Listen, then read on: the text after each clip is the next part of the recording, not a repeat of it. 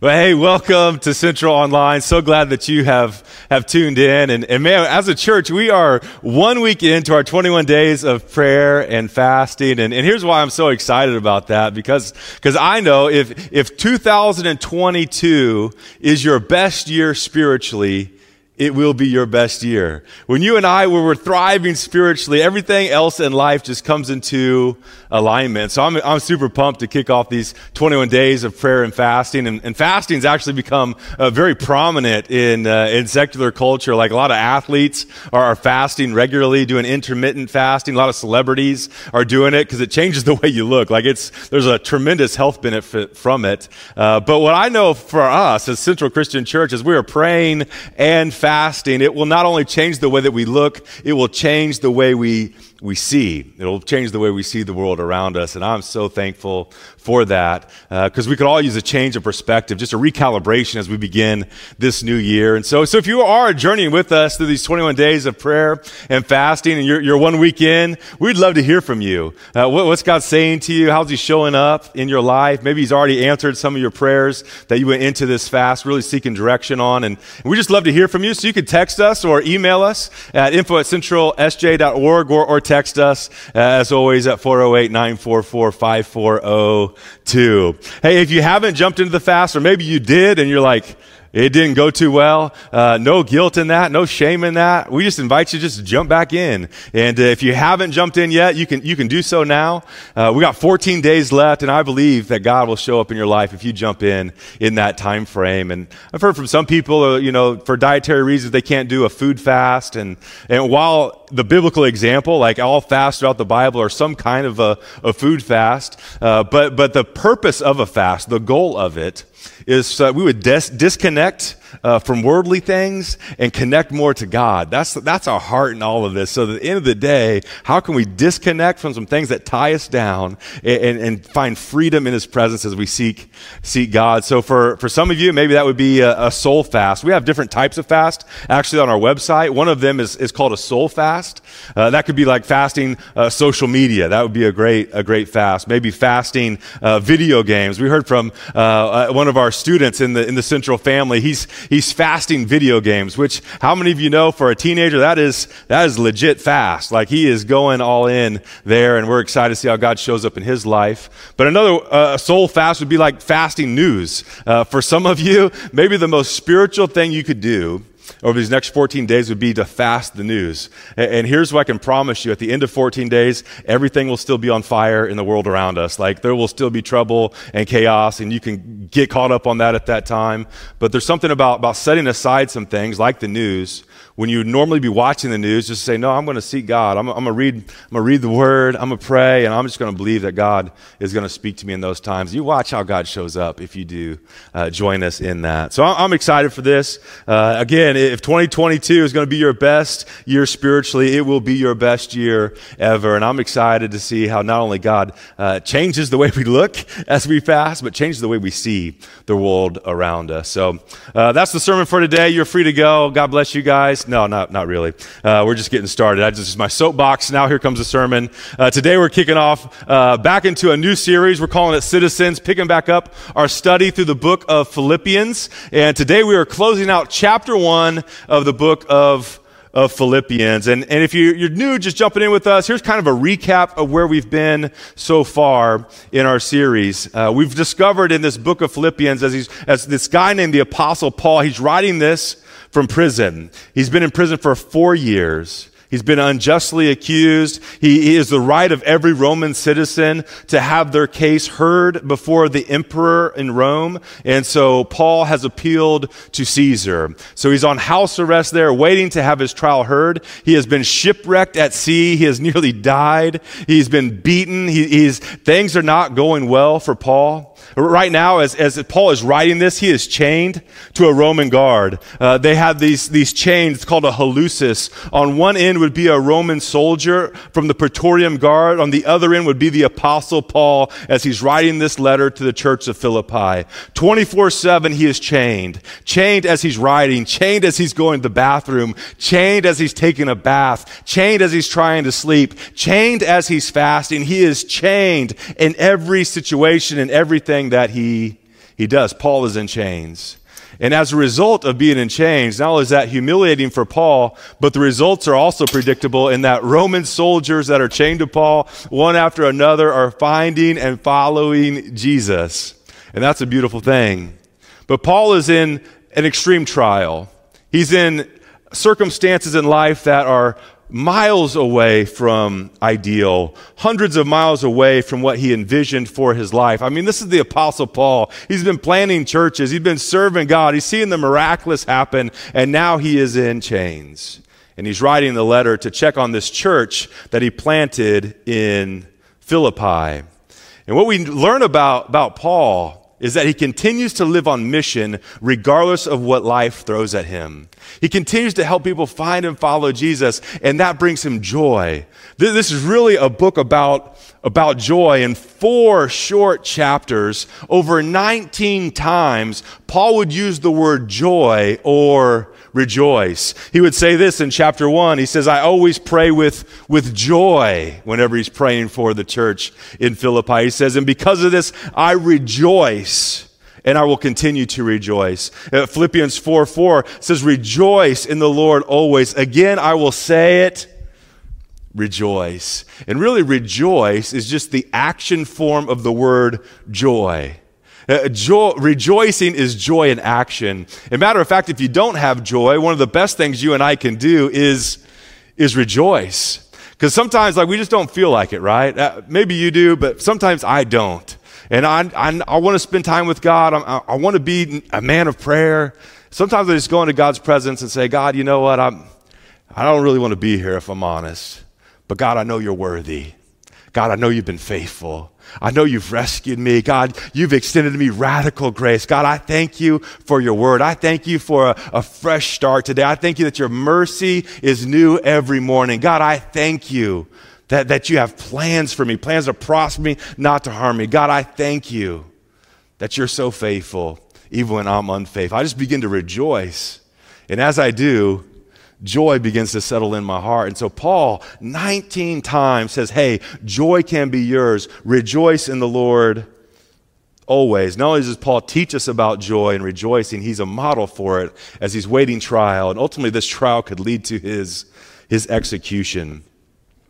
But here's what we know about Paul, that there's a joy that's so great. There's a joy that can be a part of your life. Matter of fact, Paul would hope that you would have joy in your life to the degree that there are no circumstances that could extinguish your joy.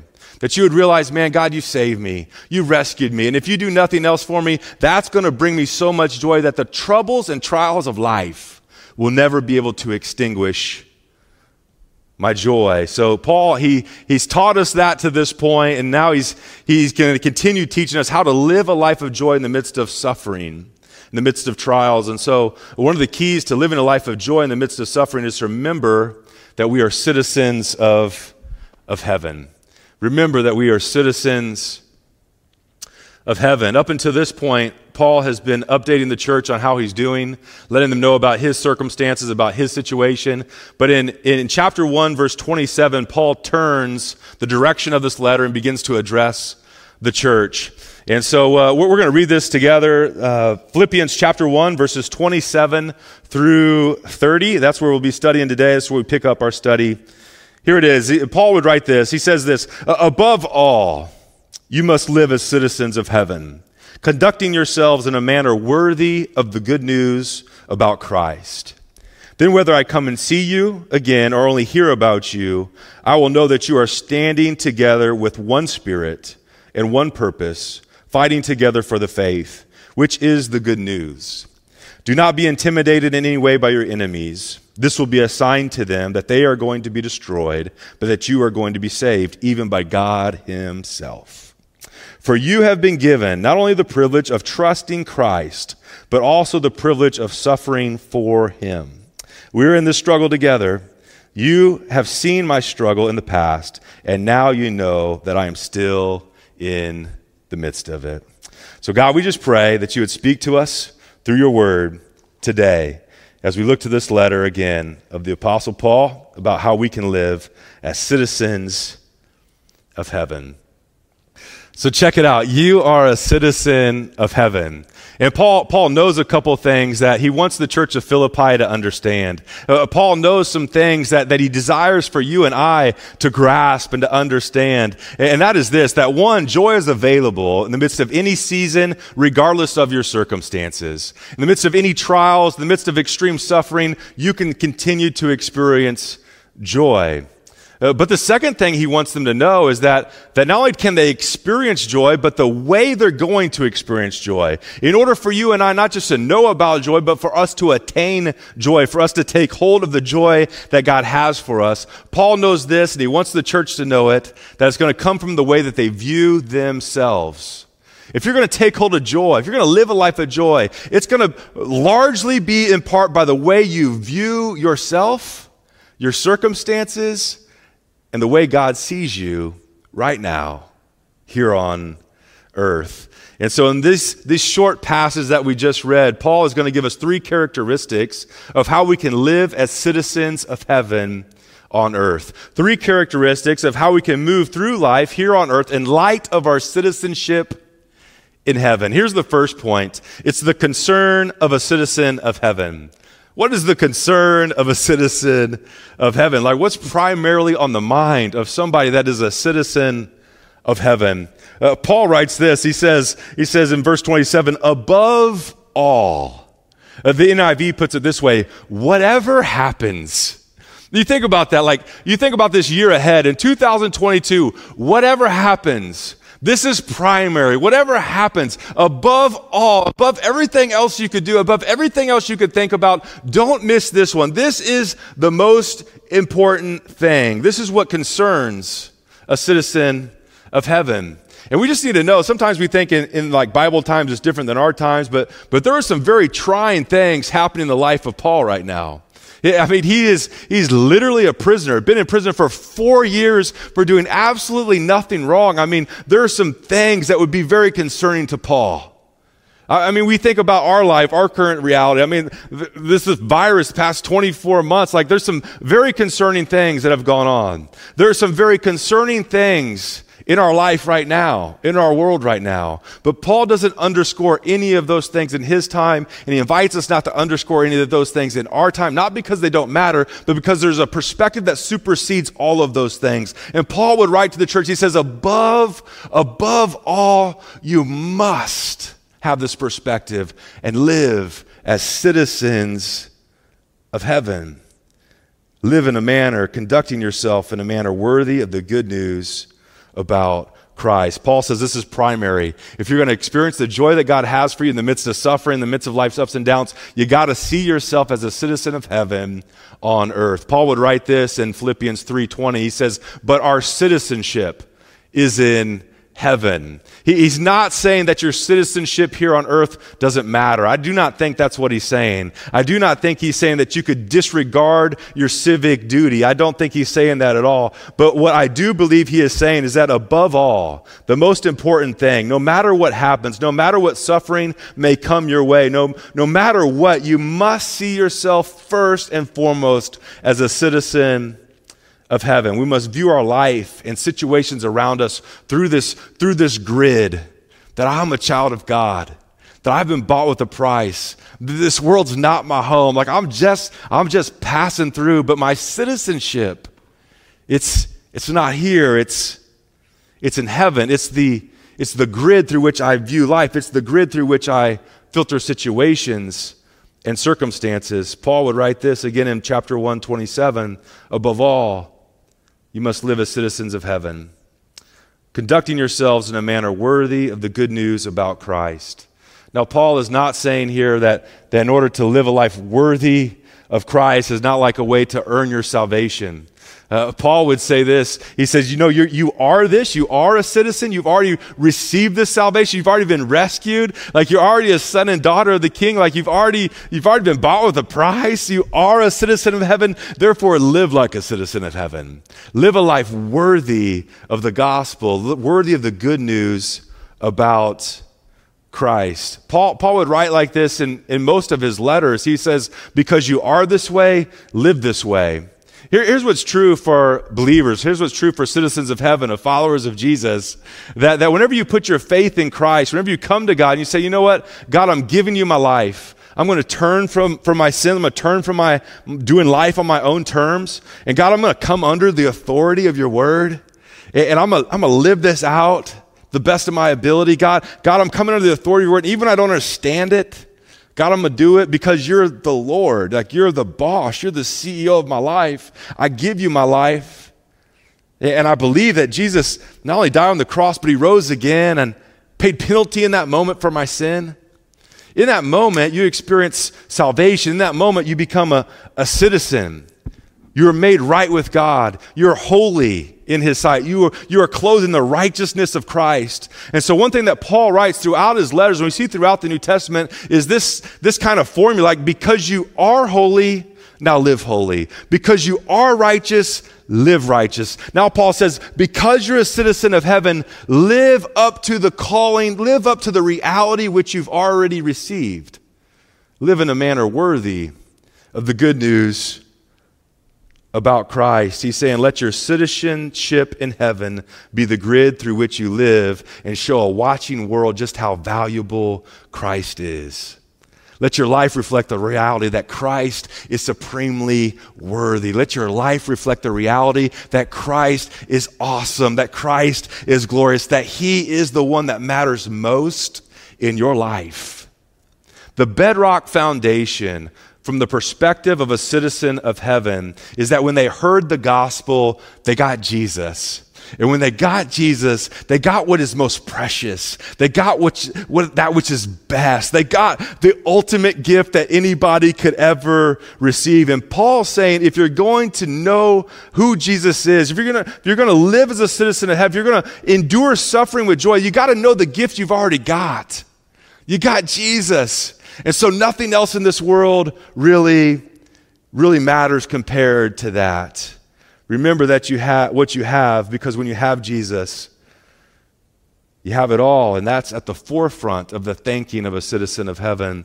They remember who Jesus is. Hebrews 1:3 tells us a little bit about just how awesome he is. He says this about Jesus. It says, the Son radiates God's own glory and expresses his very own character of God, and he sustains everything by the mighty power of his command. Another translation puts this as, says he sustains the universe by the power of his word.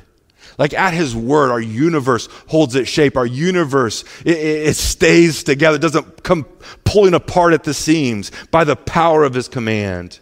It says when he cleansed us from our sins and sat down at the place of honor at the right hand of God in the majesty of God in heaven. He sat down at the right hand. Why? Because salvation was complete.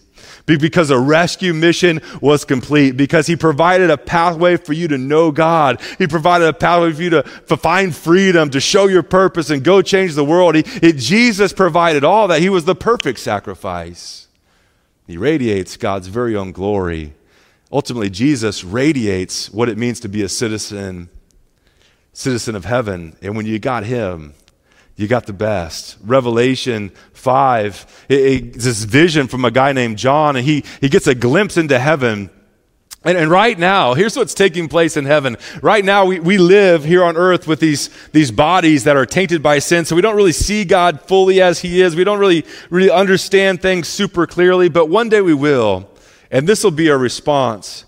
It says this, then I looked again, and I heard the voices of thousands and millions of angels around the throne, and all the living beings and the elders, and they sang in a mighty chorus, worthy is the Lamb who was slaughtered to receive power and riches and wisdom and strength and honor and glory and blessings. And then I heard every living creature in heaven and on earth and under the earth and in the sea, and they sang this song, blessing and honor and glory and power belong to the one sitting on the throne and to the Lamb forever and ever and ever. And I'm just saying, when you got Jesus, you got that. You got the one who is ultimately worthy. You got the one who ultimately has all the authority. You got the one who's in charge of the entire universe. What a gift. And Paul says, if you're going to live as a citizen of heaven, It's vital that you know the gift that you already have. It's vital that we know how tremendous Christ is and allow who he is and our adoption as sons and daughters of God to filter, to be the grid through which we view our life and the way we conduct our life, that our life would be lived in a manner worthy of what we've already received so a watching world will take note. That's the primary concern of a citizen of heaven. They understand the immense gift, and they're living life in light of receiving that gift. The second thing is the courage of a citizen of heaven. Listen, whenever you start to live life under the authority of God's word, when you say, man, I'm going to conduct my life as a citizen of heaven, it will without a doubt invoke opposition. Without a doubt, it will invoke challenge. And so living this life as a follower of Jesus, as a citizen of heaven, it demands courage. And Paul writes to the church about that. He says this in Philippians 1:27. He says, only let your manner of life be worthy of the gospel of Christ, so that whether I come and see you or I am absent, I may hear this about you. He's like, hey, if I'm still in prison, I don't get to come see you face to face, let this be the report I get. Let this be true of Central Christian Church. Let this be true of the church of Philippi. Let this be true of what the world says about you. That you are standing firm, united with one spirit, one mind, striving side by side for the faith of the gospel and not frightened in anything by your opponents. He says this, let me hear this about you. Let this be true about you.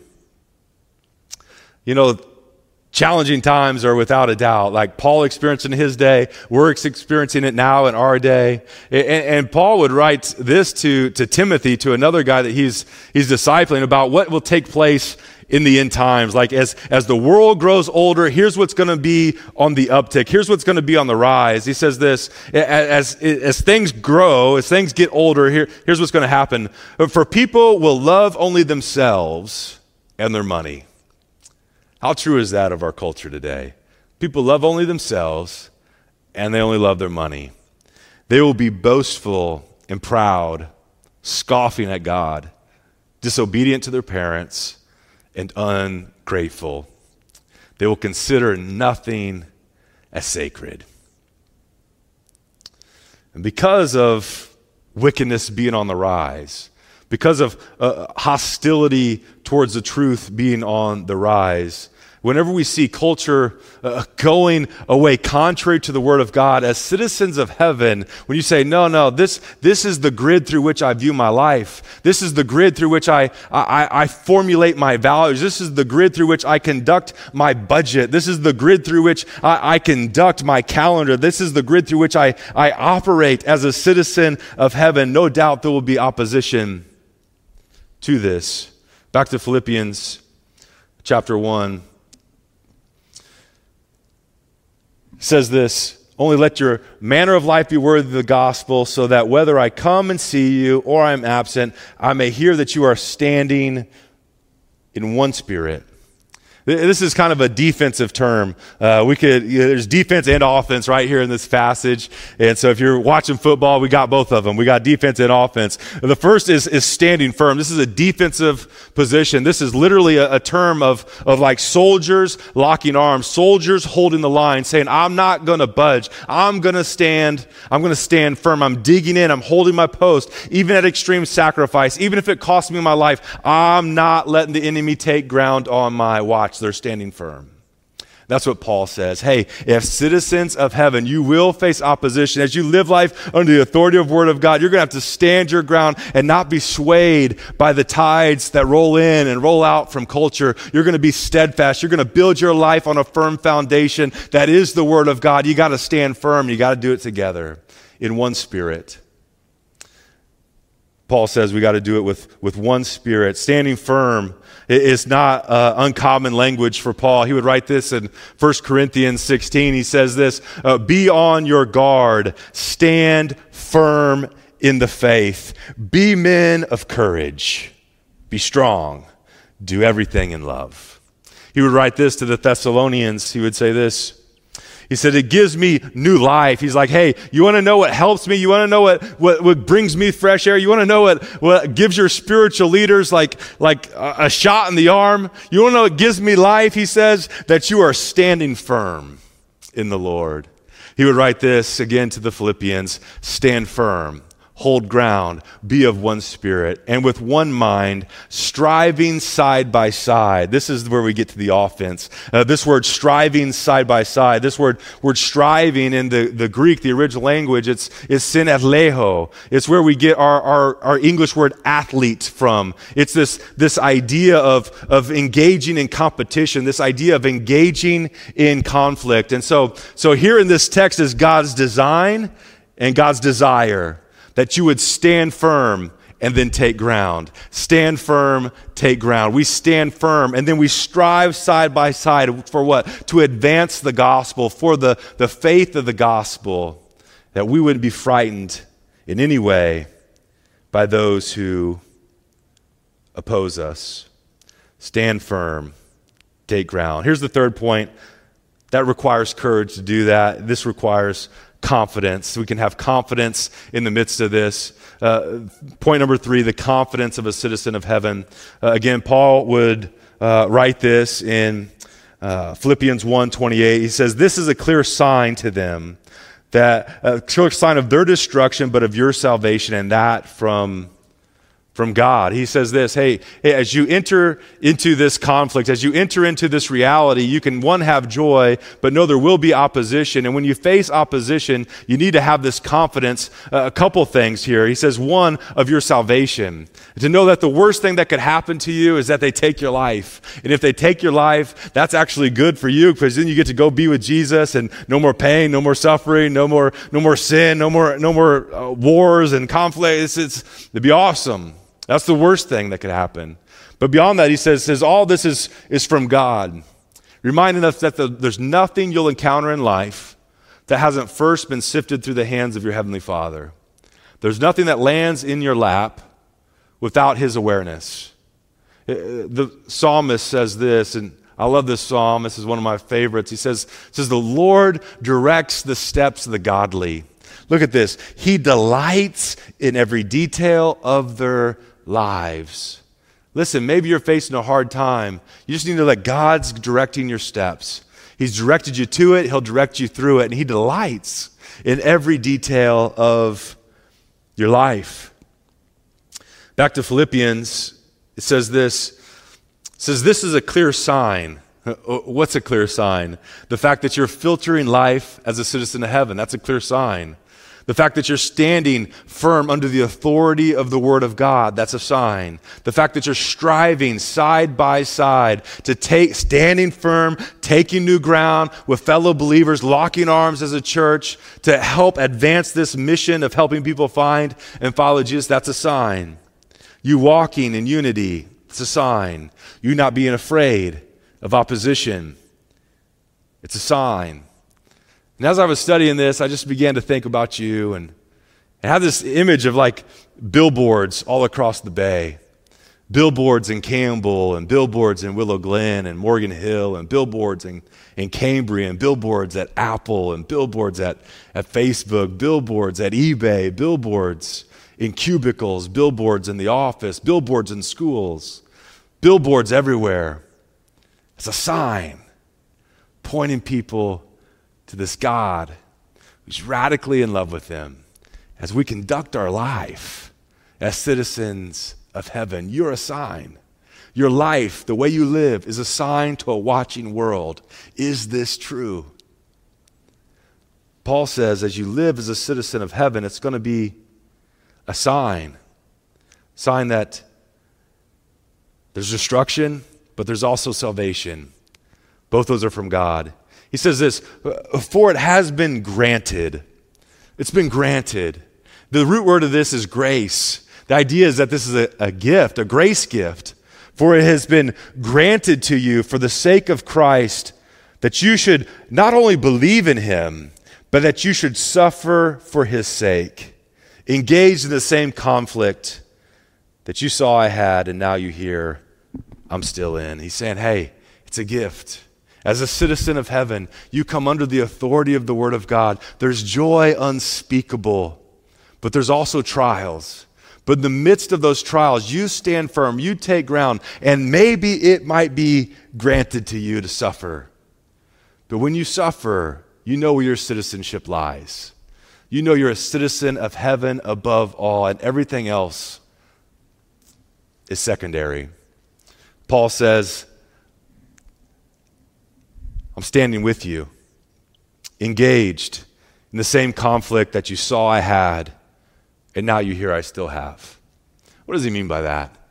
Well, whenever Paul planted the church in Philippi, Paul actually brought the gospel to Europe, and he started this church in Philippi. And you might remember that when he was in Philippi, there was this girl that was following Paul and Silas, and she was saying, these are messengers of like the Most High God. And she was a fortune teller, and these owners of this slave girl got rich off her telling fortunes. Well, Paul wasn't super excited about it, so he rebuked the demon, cast the demon out of her. And the owners weren't happy, and so they had Paul and Silas arrested, thrown in jail. And what happens? At midnight, the unthinkable happens. These two beaten, bloodied missionaries are sitting there in shackles, and they begin to worship. They begin to praise God. They begin to magnify him, to talk about his goodness, to talk about his faithfulness, to talk about how awesome he is. Why were they doing that? Because it had been granted. Their perspective of life was like, my comfort right here, right now is not primary. It's not about money. It's not about position. It's not about prestige. My filter for life, the grid through which I view my life, is I'm a citizen of heaven. Everything else is secondary. And as these beaten and bloodied missionaries lift their voice, earth shakes. God does the miraculous, sets them free. The jailer gets saved. It's awesome. But that's what Paul's referring to. He's, I'm in the same conflict. Do you remember that? I'm in the same conflict you saw I had. And I just want you to know, I'm still in the trenches with you.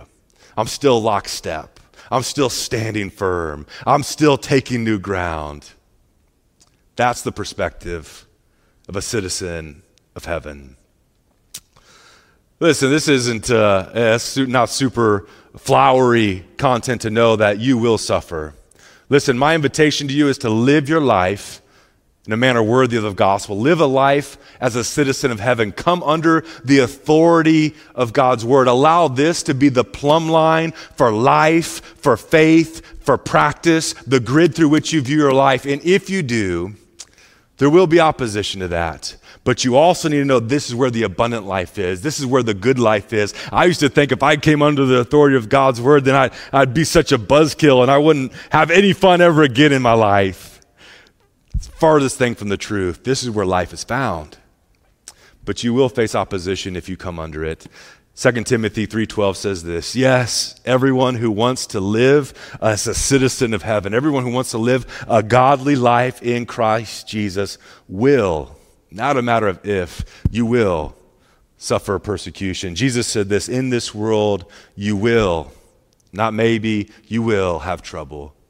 But you can take heart, church, because Jesus has overcome the world. And when you got Jesus, you got that which is most precious. Let's live as citizens of heaven. Let's pray. Well, Father, we thank you so much for your grace. Thanks, God, for the gift of faith in you, the gift of being able to know you, and the gift of knowing that we are citizens of heaven. So, God, I pray for your church today that you would empower them to live their life worthy of the good news, to live life in such a way that it points a watching world to your goodness, that they would see your goodness through the way we live our life. God, help us to be those people and conduct ourselves as citizens of heaven. In Jesus' name, amen. Hey, if you're watching this and maybe you haven't committed your life to Jesus yet, man, it'd be my joy to help you take that next step. The good news is that citizenship in heaven is not limited to a select few. God's desire is for you to know him. Matter of fact, here at Central, we say our hope for you, and we believe God's hope for you, is that you would know God, that you would grow in freedom, that you'd show your purpose, and you live a life that changes the world. That's what God has for you, a life of transcendence, a life of impact, a life of intimacy with him. But that all begins by surrendering your life to Jesus, by saying, Jesus, you're the CEO of not only the world, but I'm gonna make you the CEO of my life. Like if you say it, I'm gonna do it. I'm gonna come under the authority of who you are, and to the best of my ability, I'm gonna follow you all my life. It begins by believing that Jesus died on the cross, and on that cross, he paid the penalty for your sins. And not only did it end there, but it just began there. He rose again, and he offers new life to you today. He can come alive in you today. So if that's where you are, you want to begin that journey, it'd be my joy to help you kick off that journey with Jesus by praying like this. You just talk to God, between you and God, say this. Say, God, I know you died on the cross for my sins. I believe you didn't just end there, but that you rose again. And God, today I give you my life. Today I want to become a citizen of heaven. And I know that means there's trouble and challenge with that, but God, you're the ultimate gift. And if it's trouble that I get or it's you, I choose you, come what may. So God, I give my life to you today. In Jesus' name, amen. Well, hey, if you want to begin that journey with Jesus, you just want to become a citizen of heaven, we'd love to hear from you. You can text us at 408-944-5402. That's 408-944-5402. Or you can email us, as always, at info@centralsj.org. God bless you guys.